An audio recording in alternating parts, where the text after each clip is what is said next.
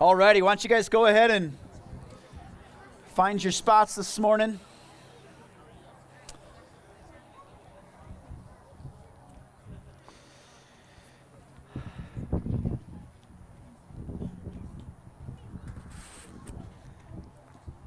Benjamin, if for some reason you can't hear me, I'll just look for your hand to wave and I don't know, shout louder or something, okay? Jeremy? I want to read a passage for you just this morning as we start from Romans chapter 11. Verses 33 through 36. Reads like this Oh, the depth of the riches and wisdom, and the knowledge of God.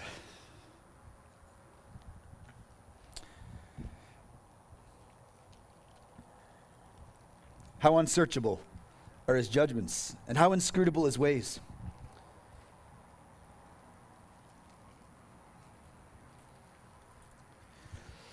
For who has known the mind of the Lord? Who has been his counselor? Or who has given a gift to him that he might be repaid? For from him and through him and to him are all things.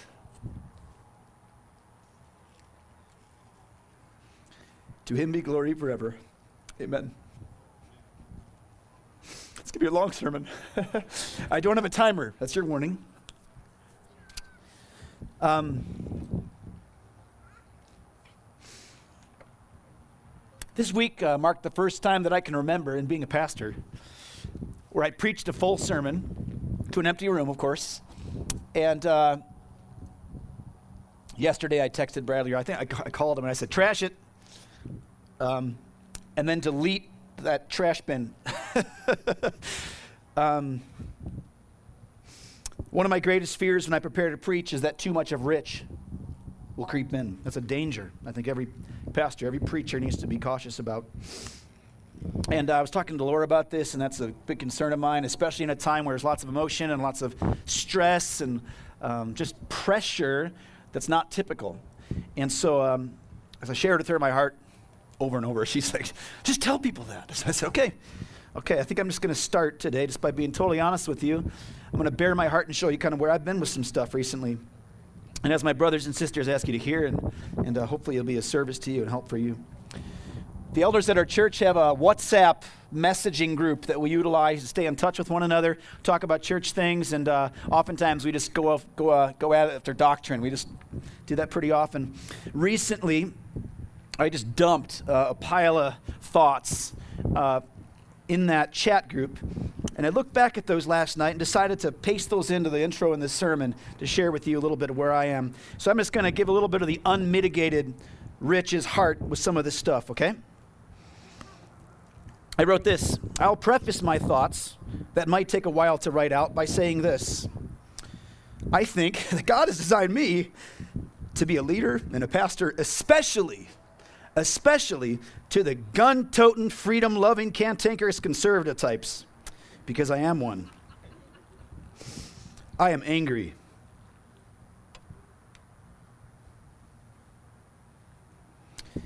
Angry at the panic.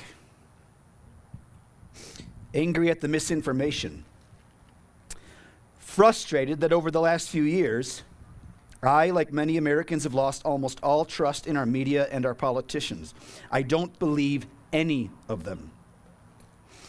Especially in an election year, where if President Trump wants any chance to maintain his office, he has to capitulate to every whim of the alarmists who are desperate to grasp at anything that might make it look like they are doing real adult work in Washington. I am frustrated that I know nothing medically about pandemics and yet I trust no one with such important information. I feel like I'm a prisoner to the information police, and not even in a hyper conspiratorial way. I have read so many conflicting numbers and reports, and common sense tells me that there's no way that those numbers can be genuinely accurate. And I'm not even saying that people are intentionally misleading with the numbers, just inaccurate. I'm angry that people have gone online to shame my wife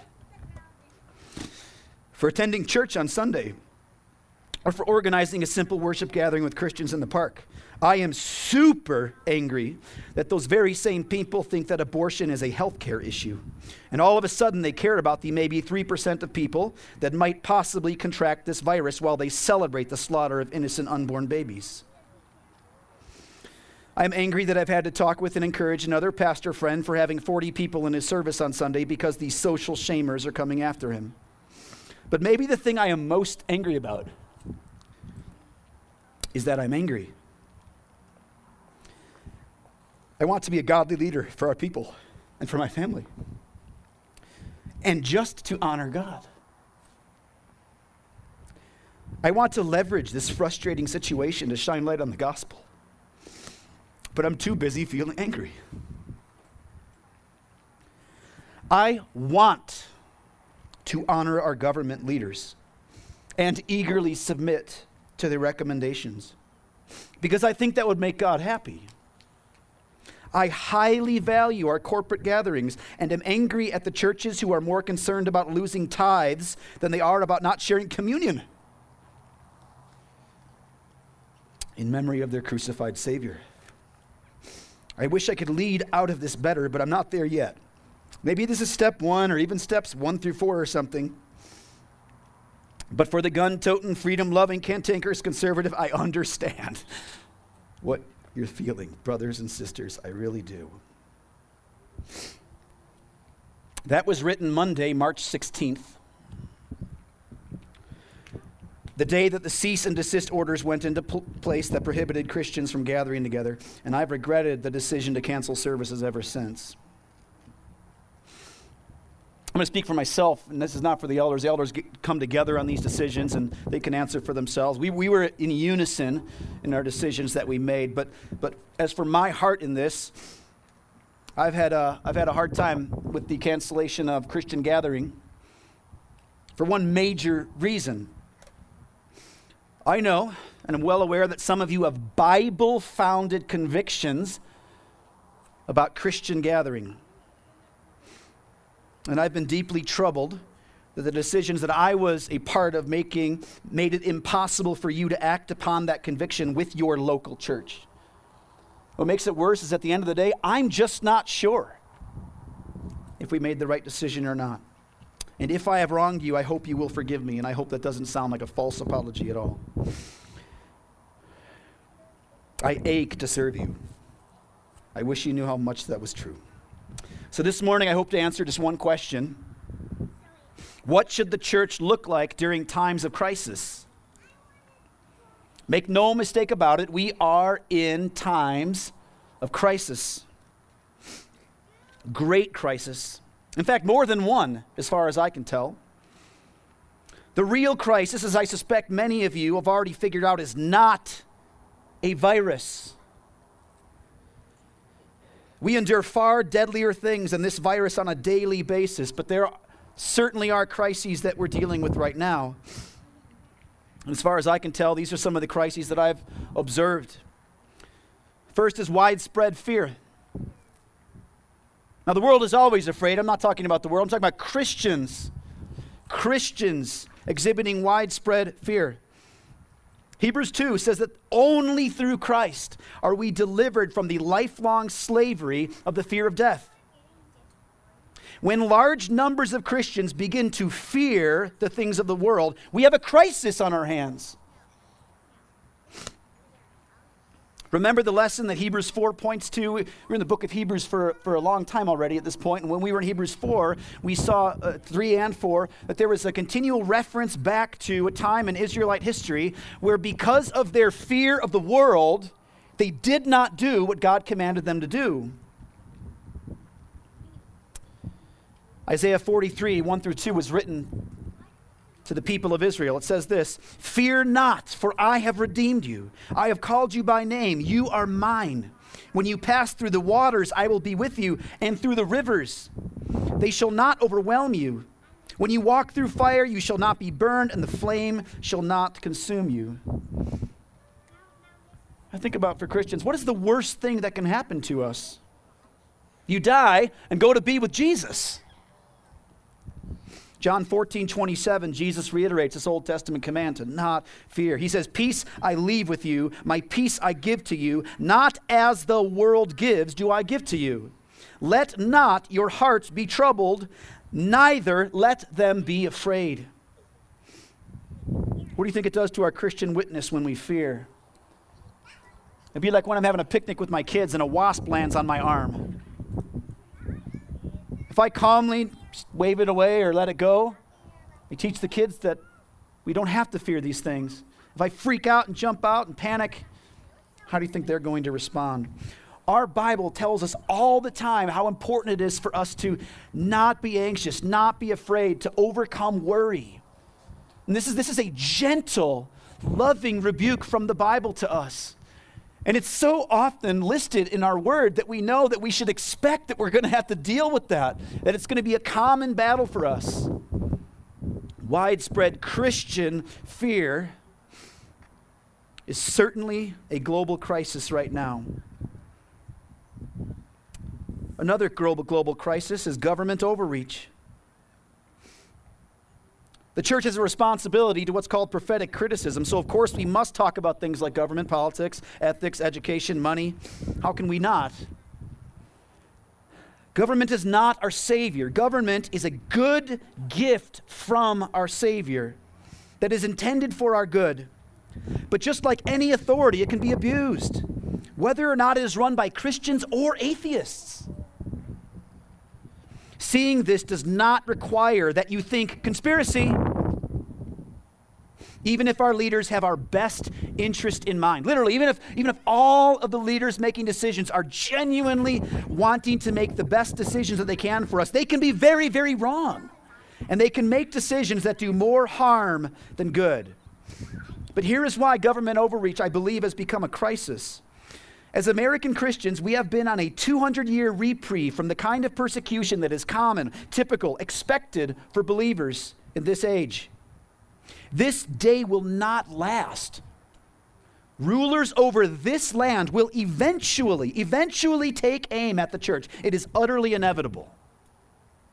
And given our form of government, systematized persecution will almost certainly come hidden inside the Trojan horse of public benefit. Safety, security, peace is the way that it will certainly happen. Now, quick note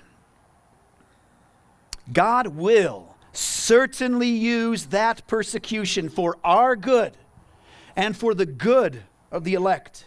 It will not in any way stall the advance of his church in this kingdom building age.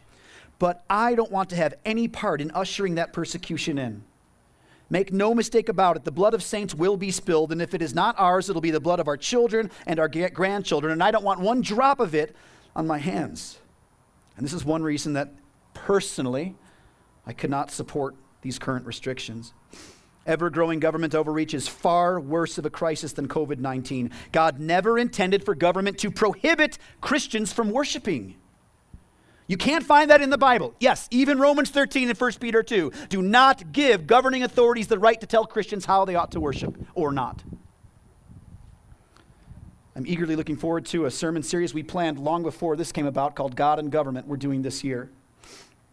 Hope to unpack some of these things to the benefit of those who listen. You cannot love your neighbor and be indifferent to tyranny.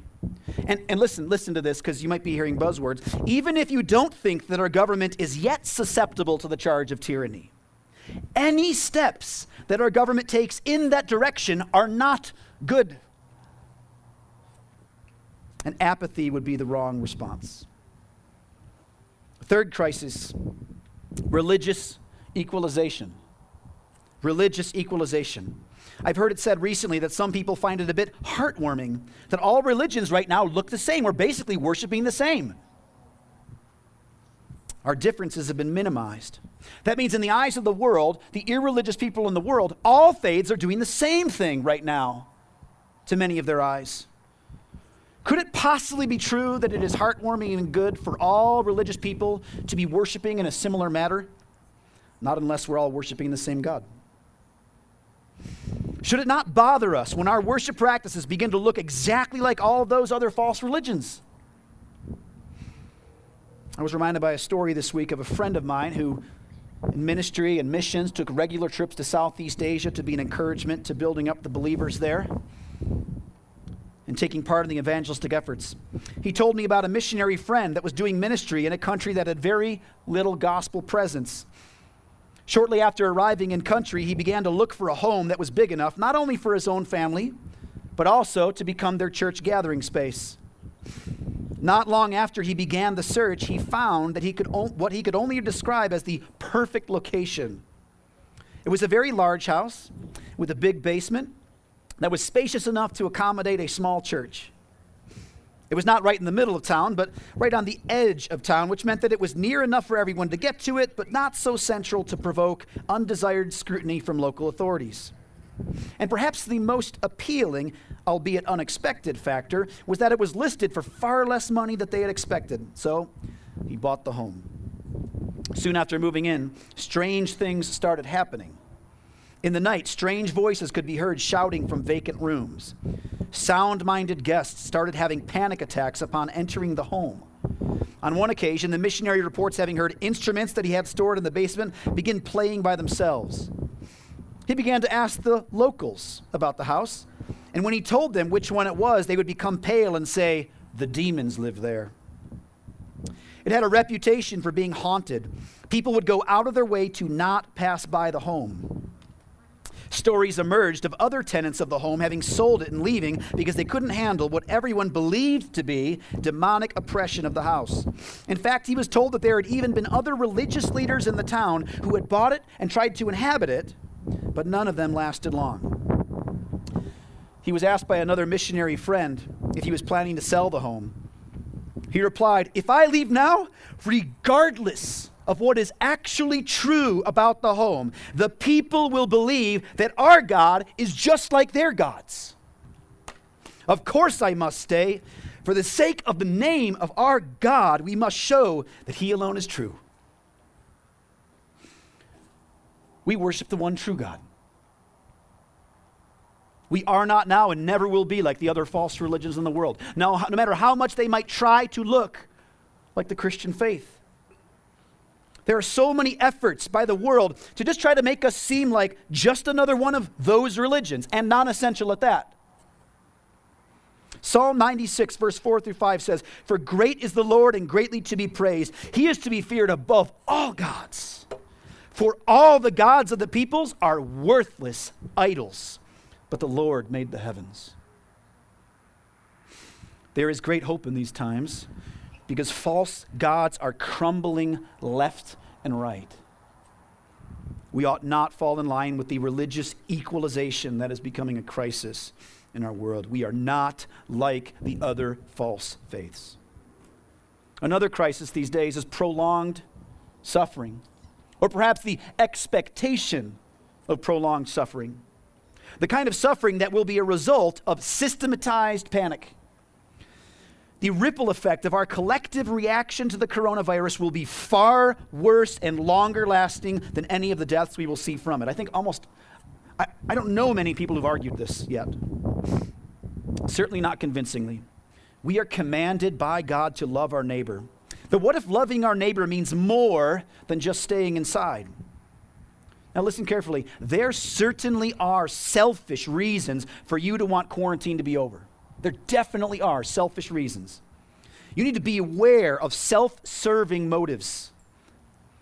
But what if loving your neighbor requires that you go and be with the person who needs human interaction?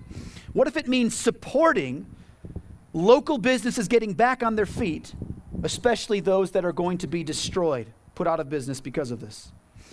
I've heard it said, and I think it's true, that the cure here has become far worse than the disease. Now, now here's the point Christians live in our community that's seeing all these things happen. They're out of our control. But who's going to be there to help serve people six months from now, two years from now, five years from now? The church.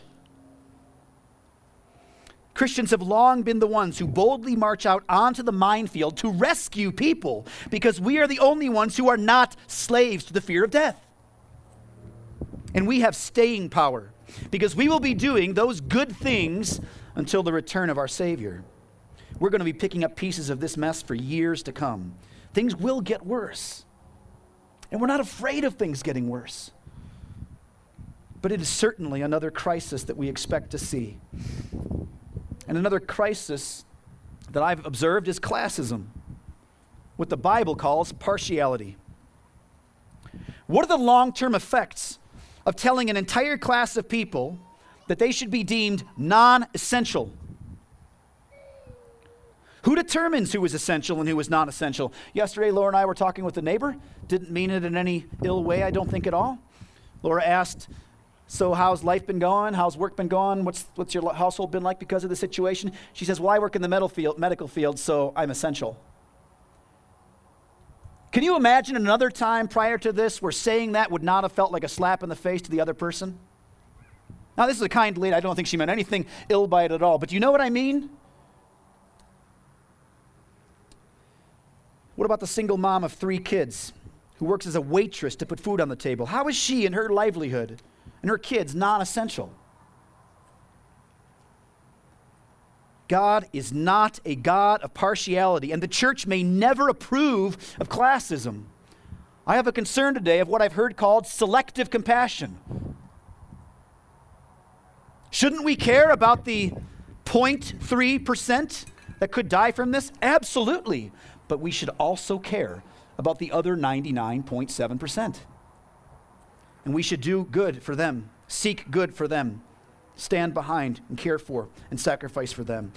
As the church, we're going to need to be prepared to reach the non essentials. We may need to buckle up and find a way to sacrificially love them in ways that we have not yet had to do. We might need to bear the burden of the non essential underclass of citizens today. We are most certainly facing crisis. So I ask the question again what should the church look like during times of crisis? Perhaps that answer would be clearer to see if we asked a slightly different question. What is the worst thing that could happen to the Christian church? Let's ask it that way. What is the worst thing that could happen to a Christian church? For those of you who might not have heard the story before, Laura and I, are born and raised in the western suburbs of Chicago, We'd always lived there. Our, families all lived there. We, uh, the first two kids were born there. I served at a gospel preaching, Christ exalting church for seven years there on the pastoral staff. There came a time in the, the last couple of years that we were there that I just had a growing kind of discontent. I just, everything was not fitting right. I felt God was preparing us for something else and wasn't certain of what it was. There was a period of about six months of time at the very end of that where we just threw it up to the Lord and said, Listen, we can't get over this discontentedness, but we believe it's from you, God. That you want us to do something different than what we're doing right now, and we're eager to know what that is. Please confirm that certainly over this next six months. And by the time we got to the end of that, God made it incredibly clear to us that we were supposed to move on and find a mission. Told the church there, explained to them our heart not very surprised to hear from others with great excitement. We had hoped that you'd be wanting to do something missionary like this. It was shortly after the time it was made very clear to us that we were inspecting missionary ministry options all over the world, and particularly the U.S. It became pretty clear to us that we were called to be here amongst our own people doing ministry. You may have heard this part of the story before, but was basically a friend of a friend who was trying to help us find a, a job said, Well, what about Utah? Would you be willing to go there? And it was the first of all the options on the table that we just flat out said, No, not Utah. And as God commonly works, He brought it back to us and placed it heavy on our hearts. And we went from having no desire for Utah to such an overwhelming burden for the people here that I can only describe that feeling of us needing to come here in, by, by saying that our desire to come here was so strong that I was concerned that if we didn't come here, I would end up in the belly of a whale. That it would be Jonah like in its intensity of, you clearly need to go. That's what it felt like to us I hadn't had an experience quite like that up until that time. After we committed to moving to Utah and coming here, this was the plan. We had set our heart. We're going to Utah. Rich, what is plan A? Easy. I'm going to work at the Home Depot in the tool department, and we're going to become part of the Christian community out there and see people come to faith in Jesus. We're going to be Christians in Utah. That's what we're doing. That only lasted for a few days before Laura said, No, I think we're going to plant a church. I said, Never. It was over the course of a couple of months that my study through the scripture, history, and inspecting the state of ministry in Utah that I became thoroughly convicted that the most biblical, practical, and historically founded way to reach a lost region for Christ was by planting gospel preaching, Christ exalting, word centered churches. Utah needs healthy churches.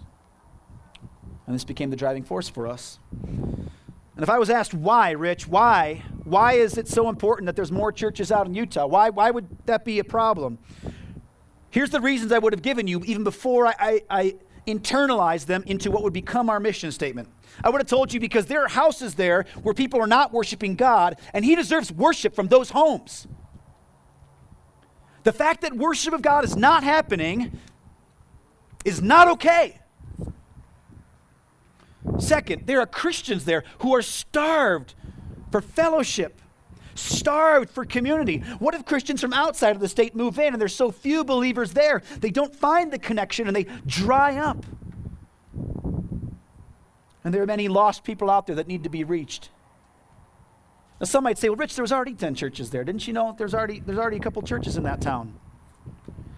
You know, it was Jesus who said to his disciples, The harvest is plentiful, but the laborers are few. Therefore, pray earnestly to the Lord of the harvest to send out laborers into his harvest. In other words, Jesus doesn't go, Don't worry, 10 are there, move on.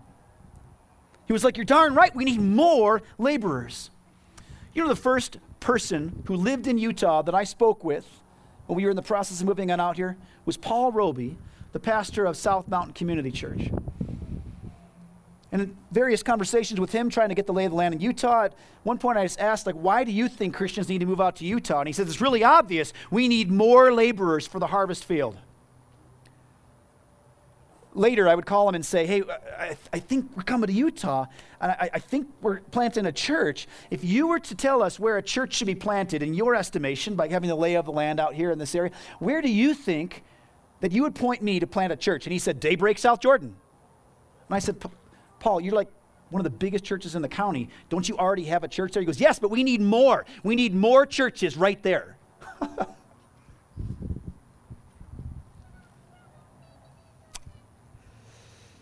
the worst thing that could happen for the church is for it to stop worshiping God, stop building up believers, and to stop fulfilling the Great Commission. We want more churches that are doing that.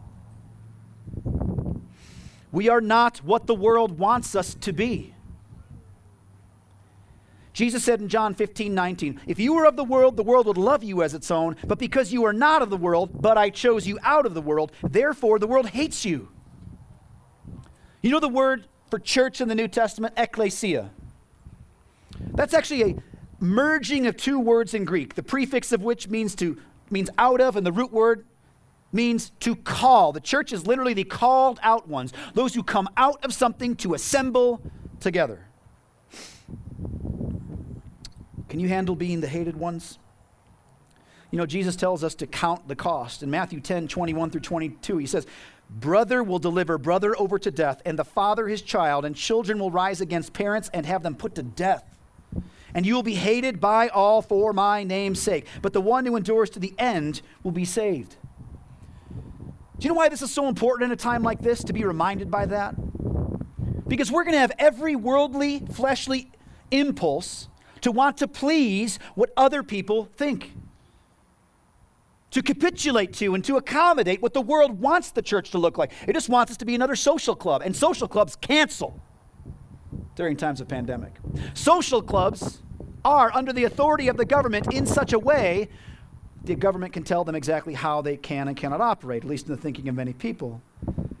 We are not what the world wants us to be. We are what Jesus has commanded for us to be. We ought not sound like the world, look like the world, smell like the world. Christians have always been the oddballs. We don't fit the mold. We're strangers in this land. We don't belong. Therefore, we cannot take our cues from the world in order to determine what a church is and what a church should be doing. We must not try to please the world. I know that there are Christians right now, and I, I see them, I hear them, I'm very well aware who say, So, what should we be doing right now as a church? Let's ask the world what they would like to see us do, and then do that. And there are many versions of this. But the Christian church is not run by anyone other than Jesus. The Christian church is built on and built by Jesus. The church was founded by Jesus, purchased by the blood of Jesus, for the glory of Jesus, has as its head Jesus, is being loved and inter- interceded for and built up by Jesus, and will not fail, but will grow until Jesus' return. The church of God does not conform to the world. We bring all that is worldly under the lordship of Jesus. Here's why it's so important to establish these things. How many of you guys, in, in, in this, these moments where you, you're stuck at home, you don't have the normal work hours you might have, have tried to tackle a big cleanup project? Not as many of you as, as you probably would have thought. But if you were to tackle the messy garage or the messy shed or the messy basement, you'd first have to get all the junk out of it. You have to order a dumpster and throw that garbage out before you could even begin to deal with the mess that's in the garage, the shed, the closet. Our thinking might be like that in order for us to rightly consider what the church ought to look like, what we ought to be doing is God, how do you want us to make sure we're organized? First, get the junk out, make it go. Is it not telling that as the people of God came out of the land of slavery and into the land of promise, they were given very strict rules to not do what the world does? You're going to look totally different. God even gave them the kind of clothes to wear, the kind of way they plant their, their crops. You're going to look totally different from them. I don't want you to look like them. You're to be the ones called out of all of that. As Christians, we have to start by removing the wrong thinking. I want a few points of application for what I think that this means practically for us at the Mission Church. Number one, no more prohibiting of our gathering. If your conscience can handle it, if you share the conviction that I have that we must gather, then do so. It's on our website, it's been on Facebook at some point. Uh, don't gather, we're, we're, we're canceling service, we're doing all that. If your conscience convicts you to gather, you, will not hear from me prohibit, prohibition from doing so. Now, that doesn't mean we don't get creative. We may have to get creative. We may try to live in this place of tension between what the government says and an eager desire to try to honor that. We may try to demonstrate love for neighbors, and even if they're confused or just straight up wrong about the situation, we may get really creative. Christians are creative people. We can solve these problems. We may meet outside. We may have to go into smaller groups in other areas. We may have to do all kinds of crazy things in order to make gathering work. But if you have that conviction, I don't feel that I have the authority biblically to ask you to not act upon it. That's the first. No more prohibiting of gathering. Number two, we must, we must withhold judgment from Christians who disagree with us. This has been my clarion call since the very first thing I said after this started. There are going to be believers who think that it is the right thing to do. They have a conscience reason why they're going to stay home for a season. Government, they, they, they just have a reason. They, they think that that's the best decision to make. Some might think that the health concern is grave enough that they want to love their neighbor well and stay. Amen. We must not judge fellow Christians who disagree with us in that. Really, really. For those who are going to be at home and watching this, even if you sense rage and fury, that, yeah, probably. But you need to know that we are behind you in not feeling judgment for those who disagree on how we ought to react to a very unique time. But that also means that it is important for believers to not be counted amongst those who are crying out for greater control. In other words, if you stand in the position in which you want people to judge Christians for gathering, that would be you foisting your convictions on others, and I would ask you to not do that. Withhold judgments for Christians who disagree. You feel convicted to stay in? Stay in. You feel convicted to go out? Go out. Third application care for one another.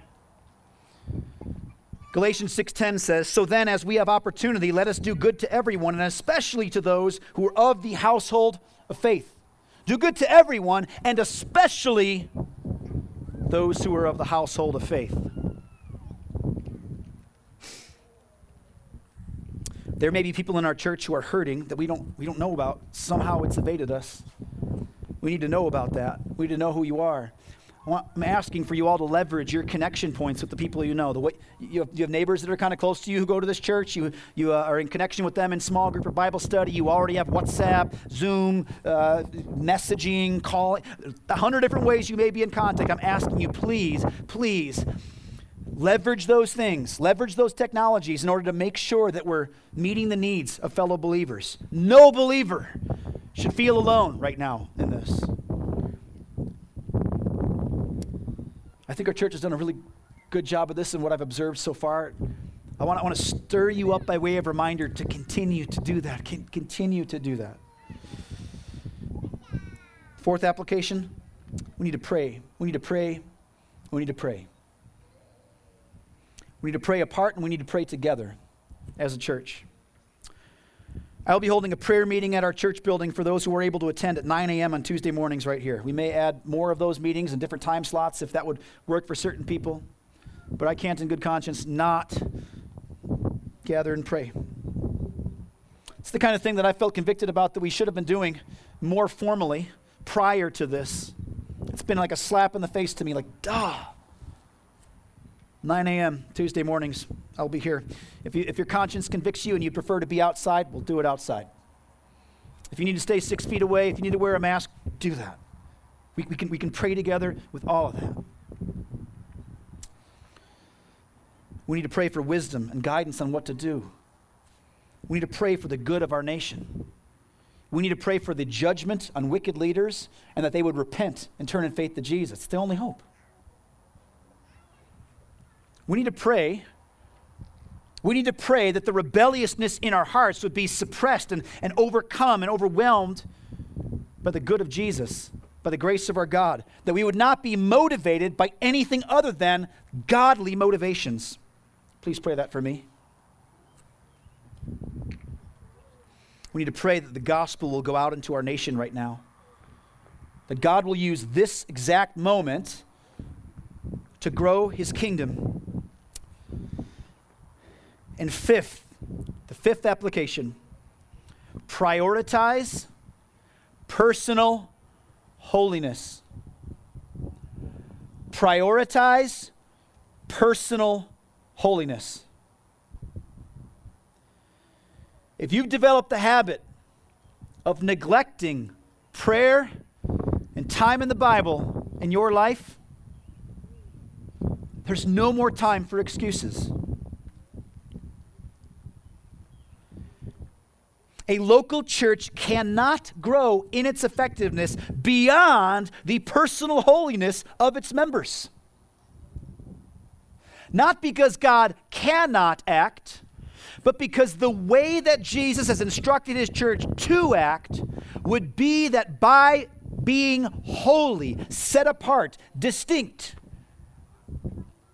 we would let our light shine before men that they may see our good deeds and glorify our Father who is in heaven. Prioritize personal holiness.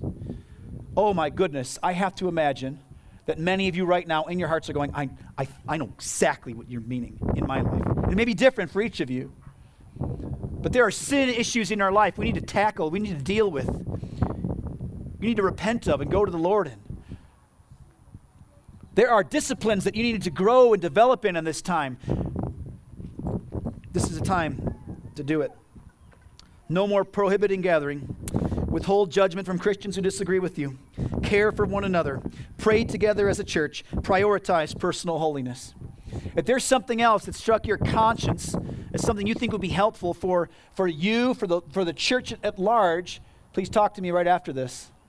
I'm eager for our body collectively to be doing these things, that we may honor God, build up one another, we may reach the lost. I want to pray right now in our closing, and this is what I want to pray. I want to say this out loud very clearly. We need clear guidance and wisdom from God on how to move forward.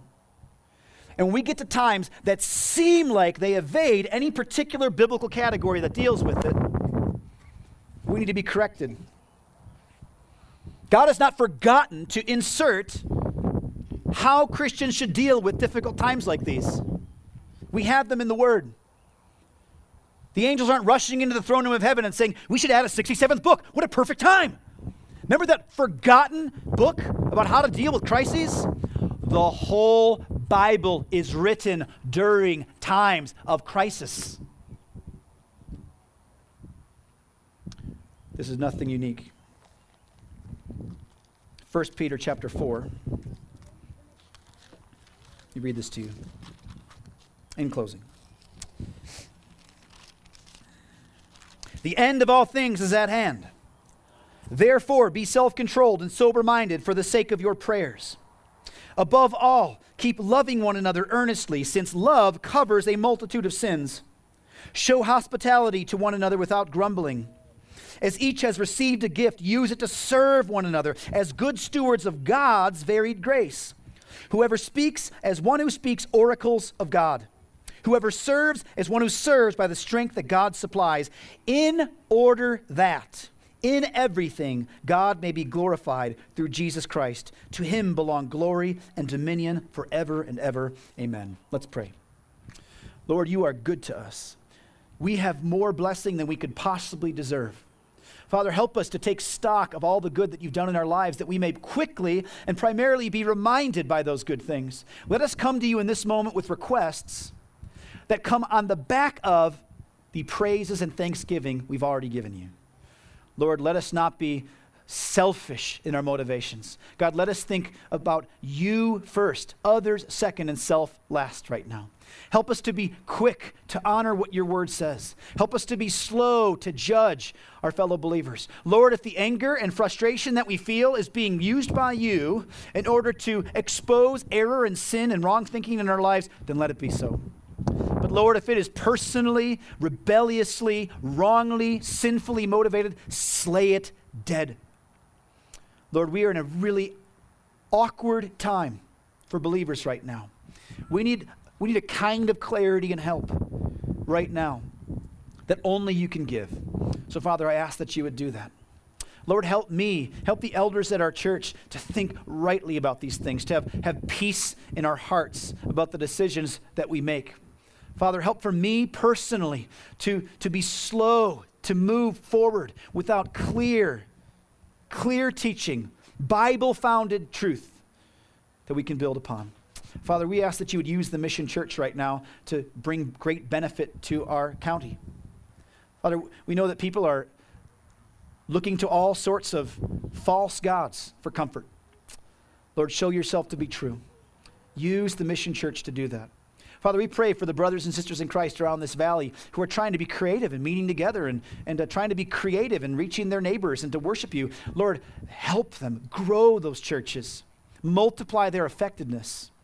Father, there are non believers all over the place uh, who are thinking through death and thinking through stability and thinking through a whole host of different fears right now in ways that they don't typically do. Lord, I pray that you would shake people awake with this. Help us to be right there. Help us to proclaim truth to a dying world. And Lord, bring great honor and glory to yourself as we praise you, as we praise your Son. And we need your help, of course, even to do that. We love you, Lord, and we thank you for this time of gathering. We pray this in Jesus' good and holy name. Amen.